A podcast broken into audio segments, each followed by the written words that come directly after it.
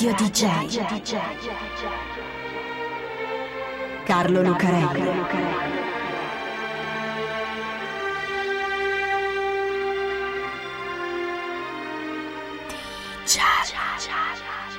Carlo Lucarelli presenta Di Giallo, il radiodramma di Radio DJ. Salve a tutti, siete su Radio DJ, questo è Di Giallo e io sono Carlo Lucarelli assieme a Fabio B per raccontarvi un'altra strana e incredibile storia che questa volta viene dal mondo della musica. Dove brillano stelle, le star appunto, dove tutto sembra luminoso e illuminato dai riflettori del palco, ma dove ci sono anche i lati oscuri e ombre. Questa infatti è la storia di un'ombra, di un personaggio che avrebbe potuto essere una star, ma che non volle esserlo perché voleva essere qualcos'altro. Questa è la storia di un ragazzo inglese che si chiama Stuart Sutcliffe. C'è questo locale nel quartiere Santi Paoli, il quartiere a luci rosse di Amburgo in Germania, che si chiama Kaiser Keller. Sta vicino alla Reeperbahn, che è la strada dei divertimenti, dei nightclub e delle prostitute di una città come Amburgo, che allora, siamo nel 1960, è una delle più vive, strane e trasgressive di un'Europa che non è uscita da molto dalla Seconda Guerra Mondiale. Amburgo è uno dei simboli del miracolo economico tedesco. È una città ricca, con il più grande porto d'Europa, ma soprattutto è una città in cui ci si diverte senza limiti. Lì ci sono i locali dove nascono le star dello spogliarello, quelli delle prostitute che poi finiranno nei vari documentari sulla vita notturna, Amburgo di notte, eccetera, eccetera. Ma è anche una città che ha una bella scena musicale, tanti locali e tanti club dove si suona, il Top Ten, lo Star Club, il Mambo e anche il Kaiser Keller. Kaiser Keller è proprio lì, a Santi Paoli. 36 Gross Freiheit, una grande facciata rossa di un vecchio magazzino con una porta su cui sono state disegnate delle chitarre dorate. Perché quello è un posto in cui si beve e si guardano le ragazze che ballano mezze nude, ma soprattutto è un posto in cui si suona dal vivo. Il proprietario è un tipaccio che si chiama Bruno Koschmider, che possiede un altro paio di locali sulla strada, tra cui un cinema porno. Bruno ha il senso degli affari Vede che la musica piace, a volte anche più del porno, e così si dà da fare per avere sempre gruppi nuovi che facciano ballare la gente. Anche gruppi stranieri, inglesi soprattutto, che ad Amburgo piacciono molto. Al Kaiser Keller suonano già Derry and the Seniors e Bruno vorrebbe un altro gruppo della Gran Bretagna.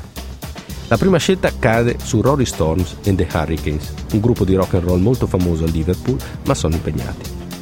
Allora la seconda scelta cade su Jerry and the Peacemaker, che sono un gruppo beat, ma sono occupati anche loro. Per cui alla fine ecco questi cinque tizi che vengono da Liverpool e che sono liberi per andare a suonare ad Amburgo. Beatles si chiamano, The Beatles. Appena arrivati ad Amburgo, Bruno li aveva messi a suonare all'Idra, uno dei suoi club, il più piccolo e malfamato, tanto per provare.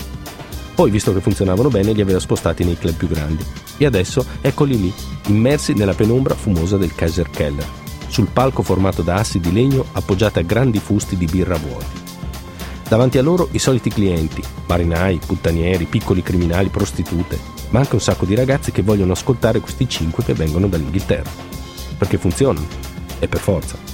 Anche se non lo sanno, quelli che stanno al Kaiser Keller in quegli anni stanno ascoltando i Beatles, ma nessuno ancora lo sa che sono i Beatles, non sono ancora famosi. C'è questo tipo, spiritato alla chitarra, che canta, capelli lunghi e chiodo, giubbotto di pelle, e si chiama John Lennon. Ci sono altre due chitarre, con questi Paul McCartney e George Harrison. C'è questo batterista che si chiama Pete Best, e poi c'è il basso, che è strano, perché a volte sembra che non c'entri niente con tutti gli altri. Se ne sta fermo in un angolo, non si muove come gli altri che saltellano a tempo incrociando le chitarre, sono i Beatles insomma, lo sappiamo come fanno, e cantano. Anzi, ogni tanto addirittura lui volta le spalle al pubblico, non è bravo come gli altri, questo lo si sente, ma sicuramente più bello. Un tipo tenebroso alla James Dean, ma più alto, che porta un paio di occhiali scuri che lo fanno ancora più maledetto. Si chiama Stuart, Stuart Sutcliffe, ma tutti lo chiamano Stu. Stuart Ferguson Victor Sutcliffe è il figlio di un marinaio scozzese che per lavoro si trasferisce a Liverpool con la famiglia. Tutte le storie, anche le più incredibili, sono fatte di piccoli passi, coincidenze ed eventi che fanno in modo che siano così e non diverse.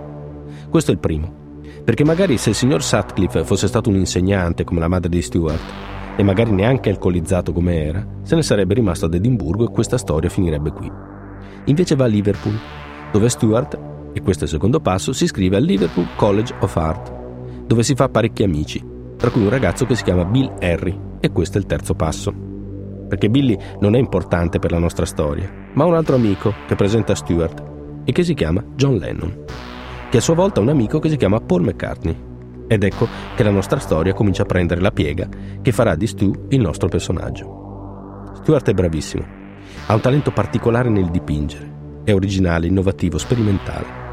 Studia quello che gli danno da studiare al college, naturalmente, la pittura classica, quella rinascimentale, ma ci mette del suo e la sua tendenza vira decisamente verso l'astrattismo.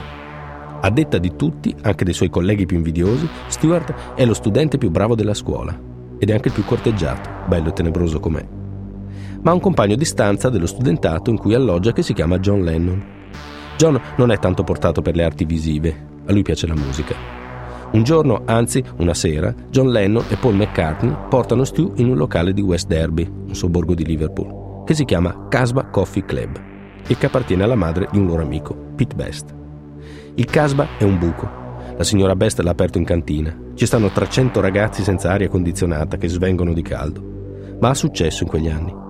John e Paul ci suonano con il loro gruppo che si chiama ancora The Quarrymen Stewart si lascia prendere dalla musica e si fa convincere da Lennon a comprarsi un basso, un Hofner President modello 500-5, acquistato con i soldi vinti in un concorso di pittura, e si unisce a loro. Però quel nome, The Quarrymen, a Stu non piace e comincia a non piacere più neanche agli altri. E allora, su suggerimento di Stu, ne salta fuori un altro, The Beatles, che poi diventa The Beatles, perché c'è un gruppo di Buddy Holly, che piace molto a Stu, che si chiama The Crickets, i grilli, e allora loro si chiamano Beatles, che vuol dire scarafaggi. I Beatles suonano un po' in giro, si fanno conoscere, si fanno apprezzare, ma sono ancora una piccola band, molto promettente ma piccola, da 5 sterline a concerto, di solito 3. Poi arriva quella scrittura d'Amburgo. Di giallo su Radio DJ. Stu però non è un musicista. Va bene, da piccolo cantava nel coro della chiesa, sua madre gli ha fatto prendere lezioni di piano come tante mamme, studia pianoforte che un giorno ti servirà. Suonava la tromba nei corsi di addestramento militare che c'erano al college e strimpellava la chitarra. Ma non è un vero musicista. Sicuramente non lo è come sono gli altri, John Lennon o Paul McCartney. Il suo non è uno stile, è soltanto un suonare, preciso, non sempre, a tempo, non sempre, un seguire la musica invece di crearla. Lo si vede anche da come sta sul palco, per i fatti suoi, concentrato a seguire le note senza sbagliarle, quasi immobile. Balla con gli altri solo quando è costretto o quando si lascia finalmente trascinare dal ritmo e volta addirittura le spalle al pubblico, come se volesse nascondere quello che fa col basso, quasi si vergognasse. Stu non è un musicista e per fare quella vita bisogna esserlo, perché i Beatles di quel 1960 ad Amburgo non sono i Beatles della Beatlesmania, quella deve ancora arrivare. John Lennon e compagni ad Amburgo fanno una vitaccia infame il signor Bruno li ha sistemati a dormire nel retro del suo cinema porno, il Bambichino, dove fa un freddo cane e c'è un odore infernale perché accanto ci sono le toilette. All'Idra e poi al Kaiser Keller suonano come operai alla catena di montaggio. Il signor Bruno vuole un orario continuato, secondo la logica dei locali porno. Li fa suonare 6-7 ore al giorno, un concerto di un'ora, poi la pausa di un'altra oretta e di nuovo. E mica suonare così e basta. Si piazza davanti al palco e urla per incitarli: suonate, muovetevi, fate spettacolo. Tutto il quartiere in cui stanno è un posto che bisogna stare attenti ad andarci in giro, e anche il locale è così.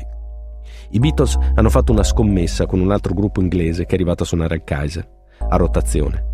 Vediamo chi dei due sfonderà per primo il palco, e vincono quegli altri. Il cantante vola giù tra le assi e in mezzo ai fusti di birra. Insomma, quella è una vita che per farla devi proprio essere un musicista. Ma Stu non lo è. Gli altri si lamentano, soprattutto Paul McCartney. Si fanno tutti un mazzo così, tutte le sere, e questo sembra che non gliene freghi niente e quando può non viene. Tra l'altro lo stanno capendo di essere un gruppo particolare. Ogni sera si inventano qualcosa di nuovo, si accordano sempre di più, lo sentono il loro talento, che faranno la storia della musica, ma hanno un punto debole, uno di loro che non cresce, ed è Stu. Ma Stu è anche Stuart, l'amico di John Lennon, e senza dover tirare fuori per forza un vero e proprio innamoramento di John vs. Stu, come fa un bel film che racconta questa storia, Backbeat, di Ian Softly, lui è comunque uno dei primi Beatles. Il gruppo l'hanno fatto loro e sono amici. C'è una bella foto che li fa vedere insieme, sulla spiaggia davanti ad Amburgo, a giocare con la sabbia come due bambini. Nessuno lo caccia, Stuart Sutcliffe, perché in un certo senso si caccia lui da solo. Allora, Stu è attaccato al suo basso, immobile, tenebroso.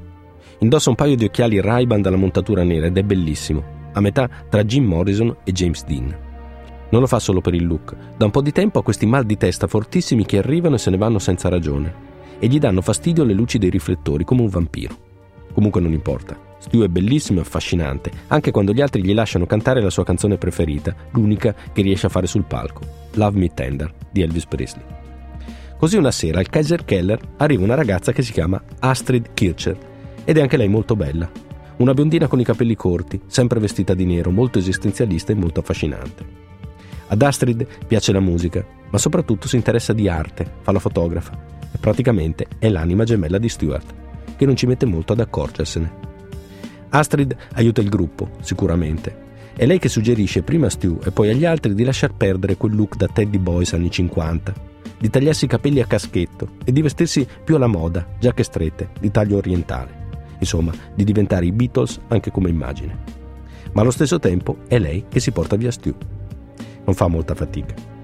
Gli altri hanno sempre rimproverato a Stuart di continuare a pensare più all'arte che alla musica, di dipingere più che allenarsi col basso, ed è vero. Così alla prima occasione lui li molla. È successo intanto che le autorità tedesche hanno scoperto che George Harrison non è ancora maggiorenne e quindi non può lavorare in Germania. E intanto anche Pete Best e Paul McCartney si sono messi nei guai. Dal Kaiser Keller si sono spostati tutti ad un club più grande, il Top Ten. Così una notte Pete e Paul sono andati a riprendersi la roba al bambichino. Ma siccome era buio e non c'era luce, hanno dato fuoco a un preservativo come torcia e a momenti prende fuoco tutto. Così i Beatles vengono presi in blocco e rispediti in Inghilterra. Tranne Stuart, che resta ad Amburgo, torna a Liverpool e poi torna di nuovo ad Amburgo. Basta con i Beatles, non è quella la sua vita. Lui è un pittore e vuole vivere ad Amburgo con Astrid. Che John Lennon e gli altri facciano la loro strada. È il 1961. L'anno dopo scoppia la Beatles mania e i Beatles diventano i Beatles. Chissà cosa ha pensato Stuart Sutcliffe quando I Wanna Hold Your Hand ha venduto il primo milione di copie e i Beatles sono diventati i Beatles. Che idiota lasciare il gruppo proprio adesso? Oppure, chi se ne frega, sono contento per voi, questa è la mia vita? Perché da quel momento i Beatles non si sono più fermati. Baronetti, milioni di sterline, ragazzine urlanti, tutti i ragazzi con il caschetto, le tournée in America con i fan che urlano così tanto che neanche loro si sentono suonare, più famosi di Gesù Cristo. Ma tutto questo Stuart non l'ha visto, perché era già morto. All'improvviso, nell'aprile del 1962, Stu ha un collasso e cade a terra. Ne aveva già avuti altri negli ultimi tempi, quando i mal di testa avevano cominciato a peggiorare e non riusciva più a sopportare le luci forti. È a casa di Astrid quando succede. Lo portano subito in ospedale, ma muore in ambulanza per aneurisma cerebrale. Non si è mai capito perché, anche se qualcuno lo attribuisce ad un vecchio trauma, subito qualche anno prima, a Lancashire, in Inghilterra. I Beatles avevano appena finito di suonare alla Letton Hall quando Stu si era messo a litigare con un gruppo di balordi che l'avevano provocato. Ci sono anche Best e Lennon lì vicino, si voltano e vedono Stu per terra, con gli altri che lo prendono a calci in testa. Intervengono e se lo portano via, ma forse sono quelle le botte che lo uccideranno più avanti. C'è anche un'altra teoria, avanzata dalla sorella di Stu tanti anni dopo che a provocare i danni che poi lo uccideranno siano stati i colpi in testa che John Lennon gli dette durante un litigio, ma non è una storia credibile. Basta vedere quella foto, Stu e John sulla spiaggia, come bambini, a fare castelli di sabbia. Due amici, anche se uno resta un promettente pittore morto troppo presto e l'altro uno dei Beatles. Radio DJ Carlo Lucarelli